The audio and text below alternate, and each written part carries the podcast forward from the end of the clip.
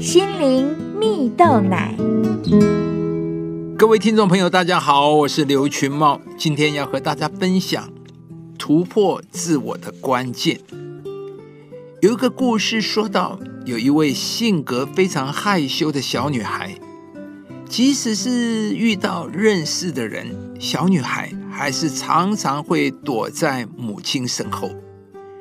而街坊邻居与这户淳朴人家认识很久了，自然对于小女孩害羞的习惯也就见怪不怪。后来，他父亲因为工作的关系被调往城市，小女孩也随着家人一起，必须离开从小生活的乡村了。搬到了城市后，小女孩就被母亲送往幼儿园去给老师照顾。老师发现到小女孩因为性格害羞而无法融入团体生活，就鼓励小女孩可以在游戏时间更多找其他小朋友一起玩耍。小女孩虽然对于与人的互动还是很害羞啊。但他很愿意努力的尝试更多与其他小朋友接触，过程中也常遇到有些小朋友不愿意跟他一起玩呢。不过小女孩没有灰心放弃，经过一年的相处，她已经完全融入在其他小朋友之间。对于小女孩来说，在人际关系里的挣扎是非常真实的，而坚持不放弃的与人接触，并不一定很快就能够融入原本不熟悉的团体里。不过，也正是因为坚持到底，小女孩收获了新的友谊。亲爱的朋友，不将盼望放在环境的变动。而是将盼望放在坚持到底的过程。故事中的小女孩并没有因为自己性格上的害羞就止步不前呢，而是在人际关系里坚持突破自我。在圣经中有一个常年患病的妇人，这种疾病在当时的社会被视为非常的不洁净的，得此病者。不仅不被社会大众接纳，连亲朋好友都纷纷避之不及呀。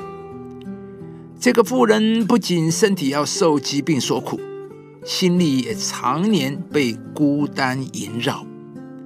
但妇人没有放弃自己，放弃希望。